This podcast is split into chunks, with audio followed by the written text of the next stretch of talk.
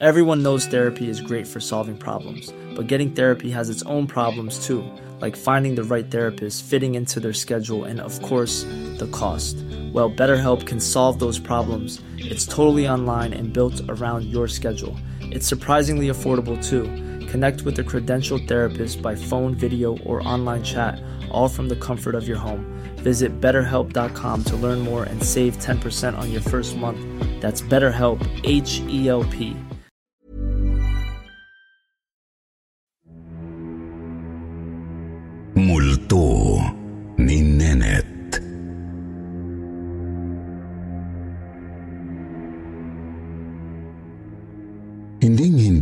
malilimutan ang taong 1990 sapagkat doon ko unang naranasan ang isang kakatwa at nakapanghihilakbot na mga bagay na noon sa pelikula ko lamang napapanood. Sino ba ang mag-aakalang ang isang batang sampung taong gulang ay makararanas ng mga bagay na wala sa kanyang hinagap hindi man lang sumagi sa kanyang guni-guni. Ako nga pala si Lino. 42 anyos na ako ngayon pero parang kahapon lang nangyari ang ikikwento ko sa inyo. Mga sampung taong gulang ako nang una kong maranasan ang bagay na may kinalaman sa paranormal. Bangaman hindi ako masyadong naniniwala sa mga bagay na supernatural maliban sa Diyos, mga santo at mga anghel dahil bahagi ang mga ito ng katuruan sa simbahan.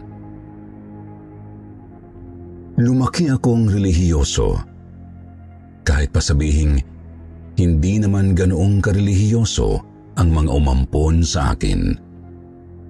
Pero panapanahon sila kung magsimba at ang mas nakalalamang pa nga ang paniniwala nila sa kung ano-anong pamahiin. Nangyari ang karanasan ko kalahatian ng taong 1990 kung kailan nakaranas ang buong Metro Manila ng kakapusan sa tubig. Bandang 1989 hanggang 1990, dumalas ang El Nino o panahon ng tagtuyot kung kaya nagkukulang ang supply ng tubig. Lalo na ang sineserbisyuhan ng noon ay MWSS bago pa pinaghatian ng kumpanyang ito ng gobyerno ng mga Ayala at Lopez kung kaya lumitaw ang Maynilad at Manila Water. Ang pinakamalalaking water conglomerates sa bansa. Sa Malabon kami nakatira kung saan ako nagkaisip at nagbinata pahirapan sa tubig noong panahong iyon.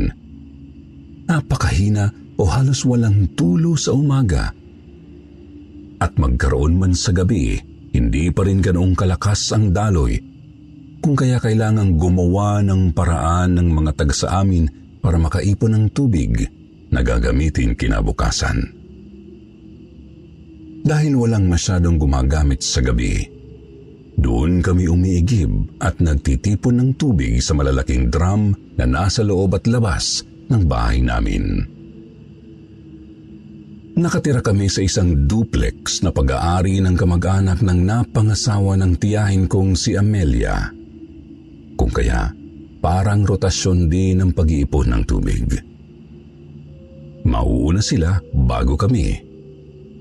Ang paraan para maging mabilis ang tulo ng tubig – Ididirekta ang hose sa tubong nakakabit sa main pipe.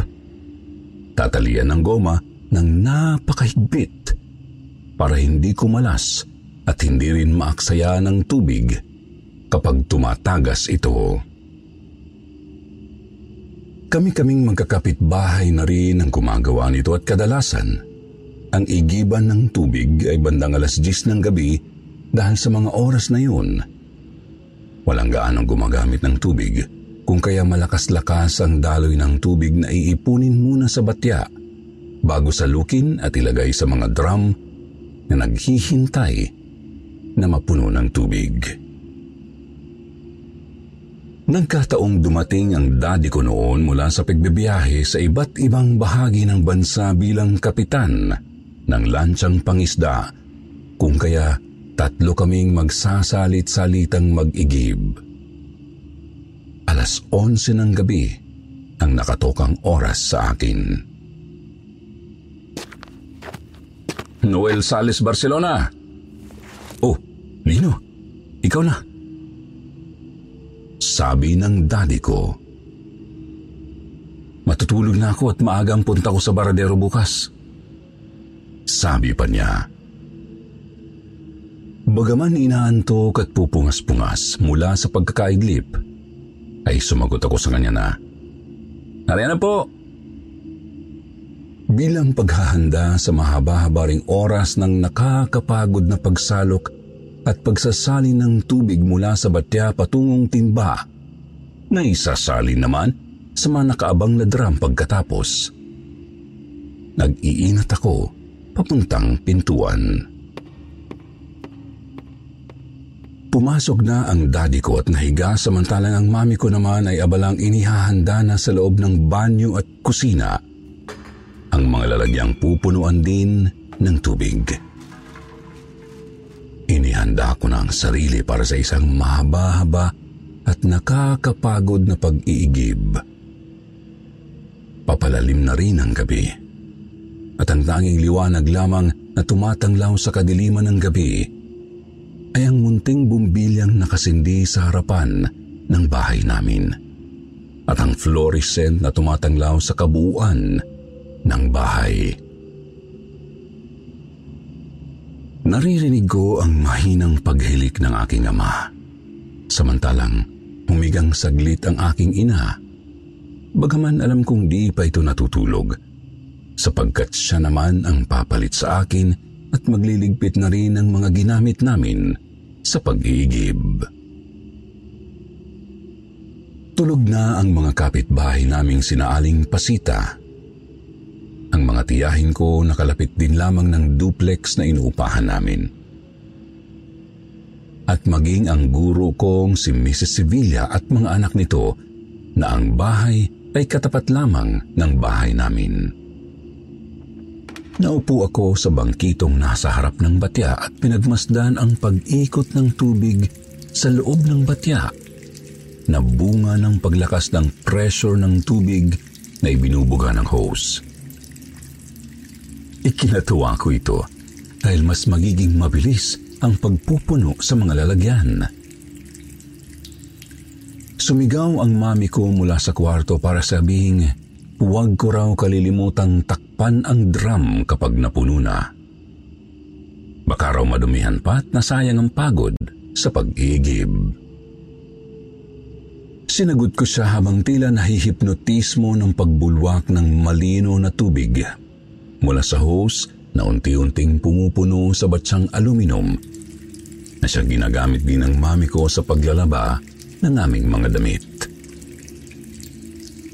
Kapag halos mapupuno na ang batya, saka ko sasalukin para ilagay sa dalawang timbang naghihintay na malamnan. Dahil sa katuwaan ko, nasabi kong sana ay laging ganoon kalakas ng tubig para madaling makatapos sa pag-iigib.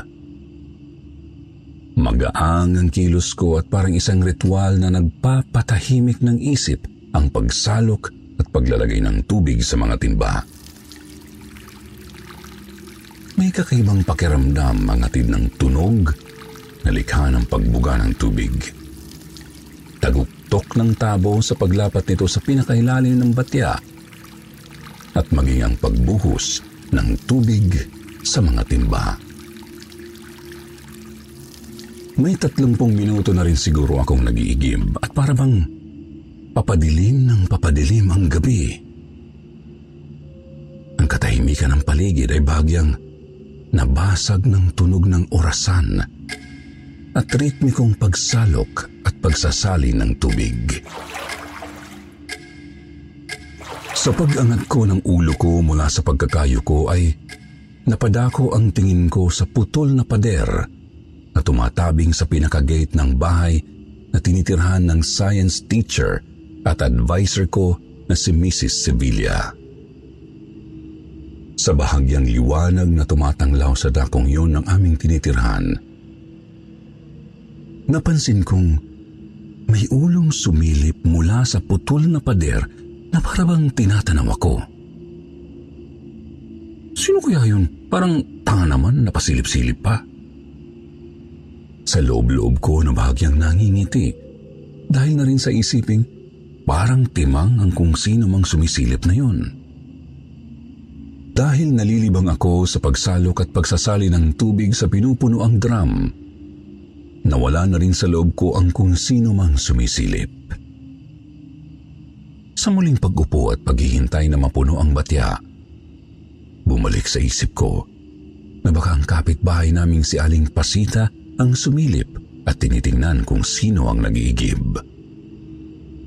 Hindi ko naisip na sa mga oras na yun ay nahihimbing na rin siya at ang kanyang mga anak sa kadaming pinto ng duplex na tinitirhan namin. Narinig kong bumangon na ang aking ina. Dinig na dinig ko ang yabag niya patungo sa banyo namin na katabi lamang ng kusina. Narinig ko na ring isinalansan na niya ang ilang basyong lalagyan ng tubig sa loob ng banyo bilang paghahanda sa pagpupuno ng mga ito. Binabasag ng mga tunog ng kilos namin ang katahimikan ng gabi. Pasado alas 12 na ng hating gabi nang tingnan ko ang oras. Sa muling pagdako ng paningin ko sa putol na pader, nakita kong may tumalilis ng takbo patungo sa tagiliran ng bahay na tinitirhan ni Aling Pasita.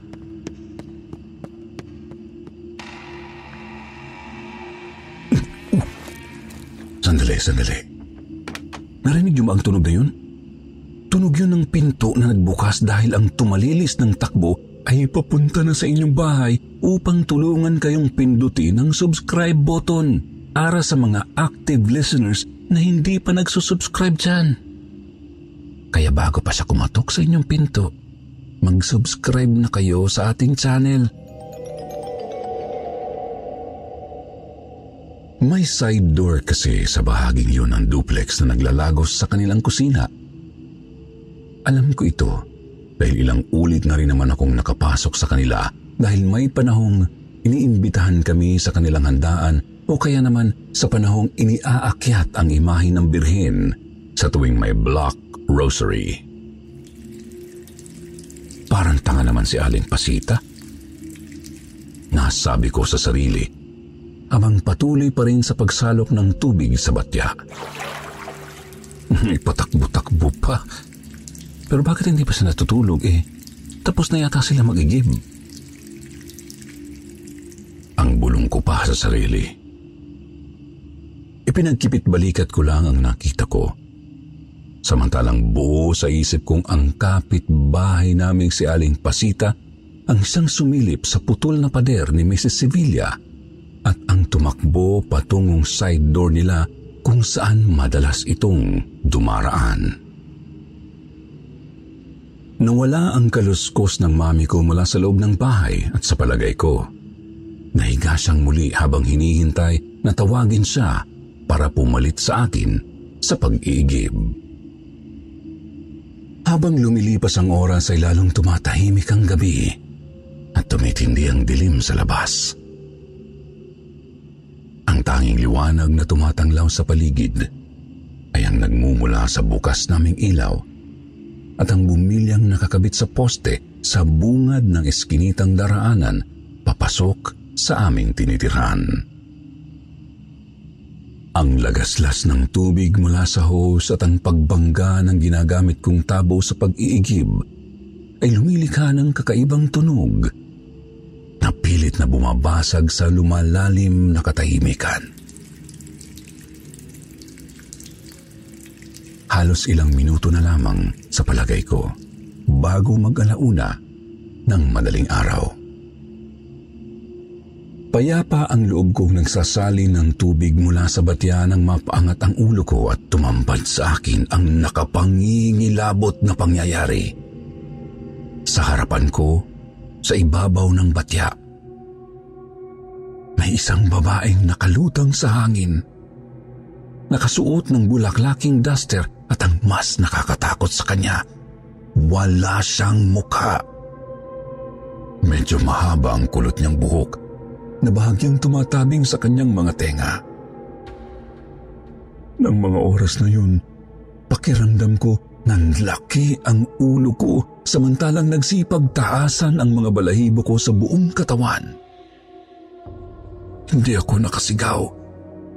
Para bang may nakaharang na kung ano sa lalamunan ko habang parang naninigas ang buong katawan dahil sa kilabot na nararamdaman. Gayunman, nagawa kong tumayo. There's never been a faster or easier way to start your weight loss journey than with PlushCare.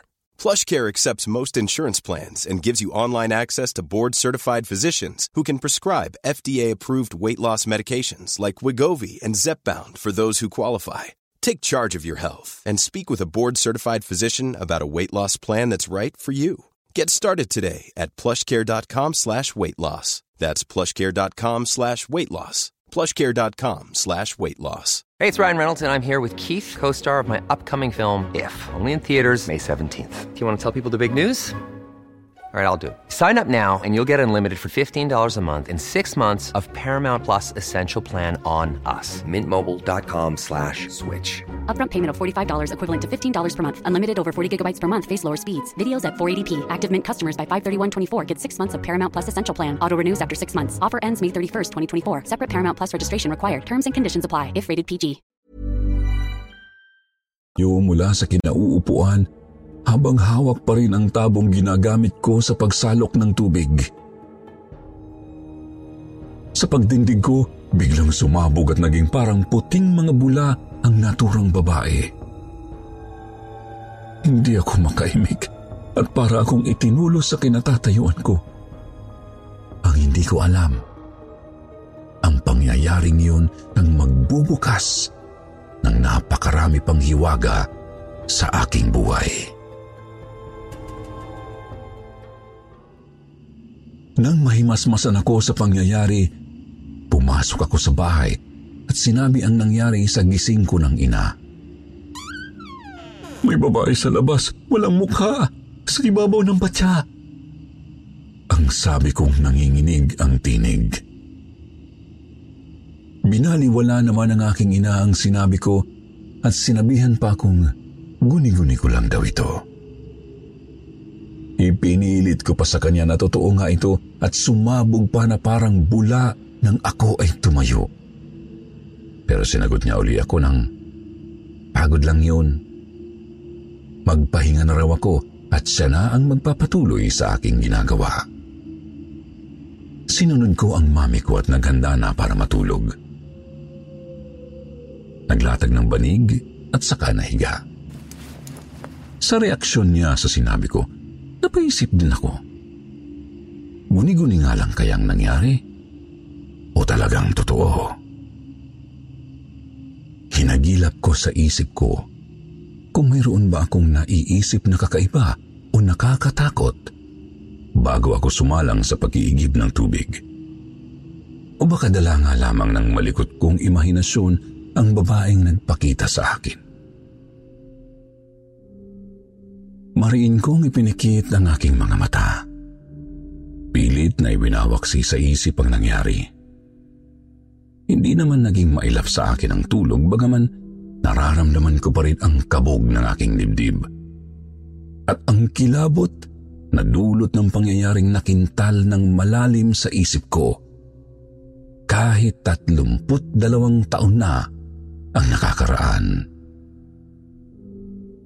Hindi ko matandaan kung may pasok ba ako noon o wala, subalit alam kong naging bahagi ng kwentuhan ang nangyari sa akin noong nagdaang gabi. Ikinwento ng aking ina sa kapatid niya na aking ninang ang pagkakakita ko sa multo. Pinag-usapan nila ito habang naglalabas sila. Inilarawan pa ng nanay ko sa aking ninang ang multo na nakita ko. Sumagot ang ninang ko na parang kilala raw niya ang tinutukoy kong multo. Tila raw ito yung si Nenet na namayapang pinsan ng kanyang asawang si Nando. Tinanong pa ng ninang ko ang nanay ko kung dati raw bang nakatira sa bahay namin yung babae. Madalas daw kasi na ganoon ang suot nito. Hindi nakaimik si mami at parang may kung anong bagay ang dumaan at natahimik sila. Hindi nila alam na naririnig din pala ni Aling Pasita ang kanilang kwentuhan kung kaya't sumabat ito. Nagpapakita talaga siya kapag minsan. Sabi nito na nagpatibay sa hinala kong totoo at hindi bunga ng aking malikot na guni-guni ang babaeng multo na nakita ko. Bagaman hindi na naulit ang pangyayaring yun, alam kong ang engkwentro ko sa kaluluwang yon ang nagbukas ng aking mga mata sa mundo ng di nakikitang mga nilalang at iba pang mga kababalaghan.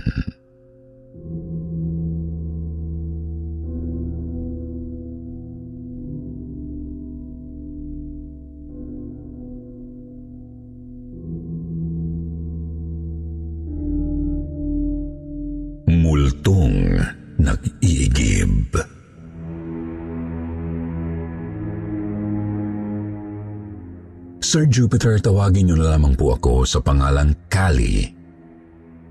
Namasukan po akong kasambahay sa Sampaloc, Manila noong taong 2003. Mahirap po ang tubig sa bahay ng amo ko sapagkat madalas po ay walang tulo.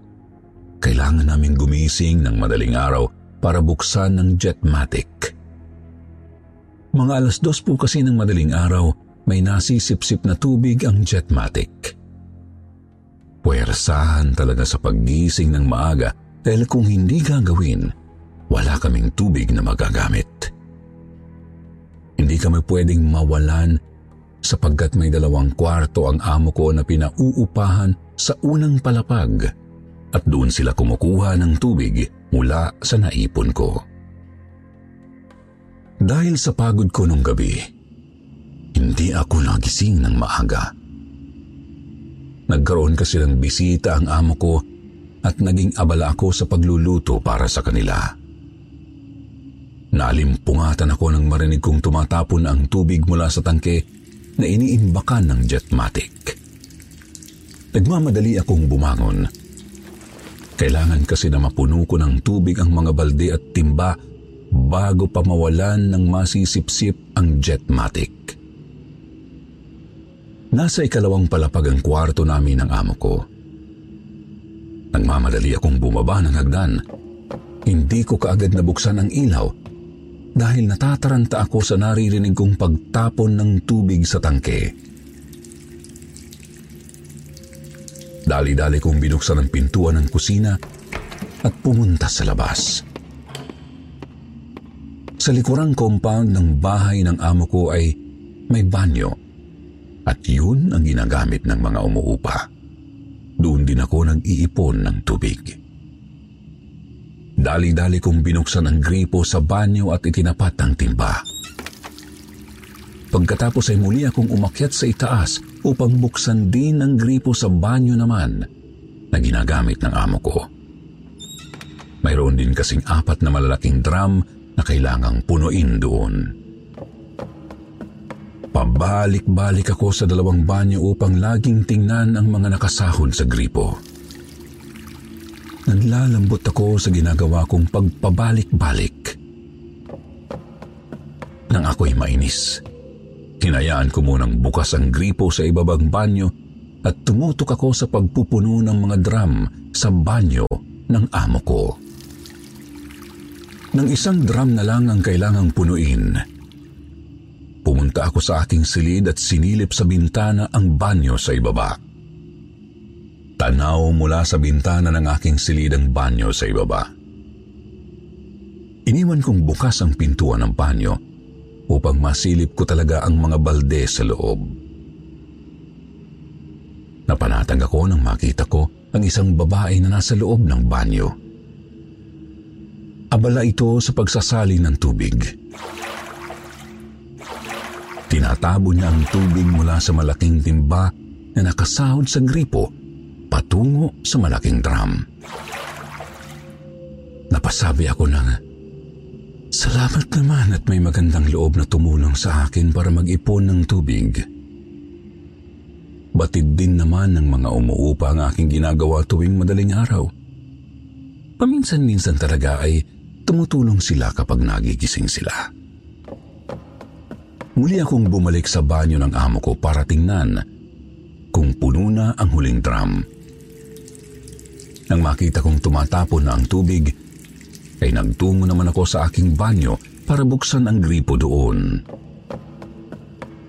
Habang isinasahod ko ang timba sa banyo, inaisip ko kung sino ba yung mabait na tumingin ng tubig sa ibabang banyo. Bigla akong nahintakutan nang maalala kong wala nga palang tao sa dalawang kwarto sa ibaba dahil mga nagsiuwian ang mga ito. Tuwing biyernes ng gabi, ay nagsisiuwi sila sa kanila. Mga estudyante kasi ang umuukupa ng dalawang silid. Nang maisip ko yun, nagdadalawang isip na akong pumunta sa banyo sa labas. Subalit, naisip kong mapapagalitan ako ng amo ko.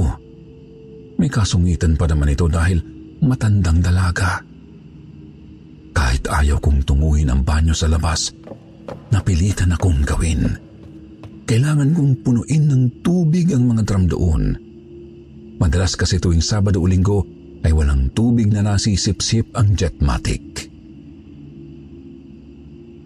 Nasa may pintuan pa lamang ako ng kusina, sinilip ko na ang banyo sa labas.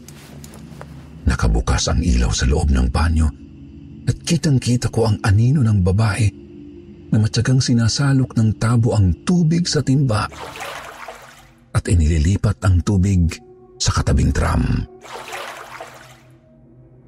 Hindi na ako nakalakad palapit. Nanlalaki ang ulo ko at nagtatayuan ang aking mga balahibo. Nakatayo lang ako sa may pintuan ng kusina at nanunood sa ginagawa ng babae.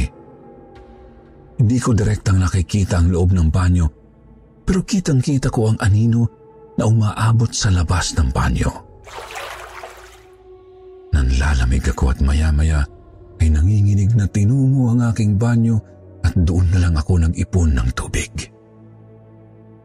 Nang mapuno ko na ang mga timba sa banyo ko saka ako muling bumalik sa kusina silipin kung naroon pa ang babae sa banyo sa labas.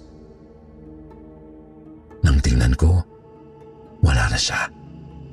Inisip ko na baka puno na rin ang mga drum at timba o kaya ay umalis na lang ito. Maya-maya ay narinig kong nag-iba na ang tunog ng jetmatic. Nahihirapan na ito sa paghigop ng tubig. Kapag ganoon na, kailangan na itong tanggalin sa pagkakasaksak sa kuryente. Dahil kung hindi, tiyak na masusunog ang motor. Dali-dali kong pinuntahan ang outlet. Sobrang ikinagulat ko nang makitang hindi naman pala nakasaksak ang jetmatic. Lalo akong kinilabutan. Hindi kasi maaaring tumunog ang jetmatic kapag hindi nakasaksak. Hindi rin ito automatic. Sa buong pag-iipon ko ng tubig, sobra ang pagtataka ko na umandar ang jetmatic nang hindi naman sinaksak. Doon ko naalala na hindi ko nga pala ito isinaksak kaya imposibleng gumana ito. Lalo akong kinilabutan, parang lumaki na ang ulo ko at ramdam ko na ang bigat. Maya-maya ay narinig kong kusang namatay ang motor ng jetmatic. Uminto na ito. Dali-dali akong tumakbo papasok sa kwarto at nagtalukbong na lang ng kumot. Lumabas ako ng kwarto nang marinig kong gising na ang amo ko. Palagi niyang bungad sa akin ang tanong na kung nakapag-ipon ba ako ng tubig. Sinabi ko na, tapos na po. Pero hindi ko na ikinuwento ang naranasan ko. Dahil umaga na, doon ko palang pinuntahan ang banyo sa labas upang tingnan kung ano ang lagay nito. Laking pagtataka ko talaga na puno ng tubig ang mga balde. Hindi ko maipaliwanag, subalit talagang nangyari. Hindi ko alam kung multo o maligno o kung anumang nilalang ang babaeng tumulong sa akin. Subalit, laking pagpapasalamat ko talaga sa kanya ng oras na yon. Mayroon din po ba kayong karanasan gagaya ng sa akin? Kasi hanggang ngayon, hindi ko pa rin maisip kung anong nilalang ang nakita ko ng gabing yun. Baka may katulad po akong karanasan o baka may nakakaalam. Matagal ko nang naranasan ito pero nandoon pa rin ang kagustuhan kong malaman kung anong nilalang ang babaeng yun kasi parang hindi naman siya multo dahil may anino siya. Iniisip ko na baka bantay ng kalatsutsi. May puno po kasi sa harapan ng bahay ng amo ko. Mataas na kalatsutsi ito at hindi nawawalan ng bulaklak. Ano po kaya sa tingin nyo? Hanggang dito na lang po ang aking kwento. At sana po mabasa ko ang inyong mga komento. Marami pong salamat sa inyong lahat.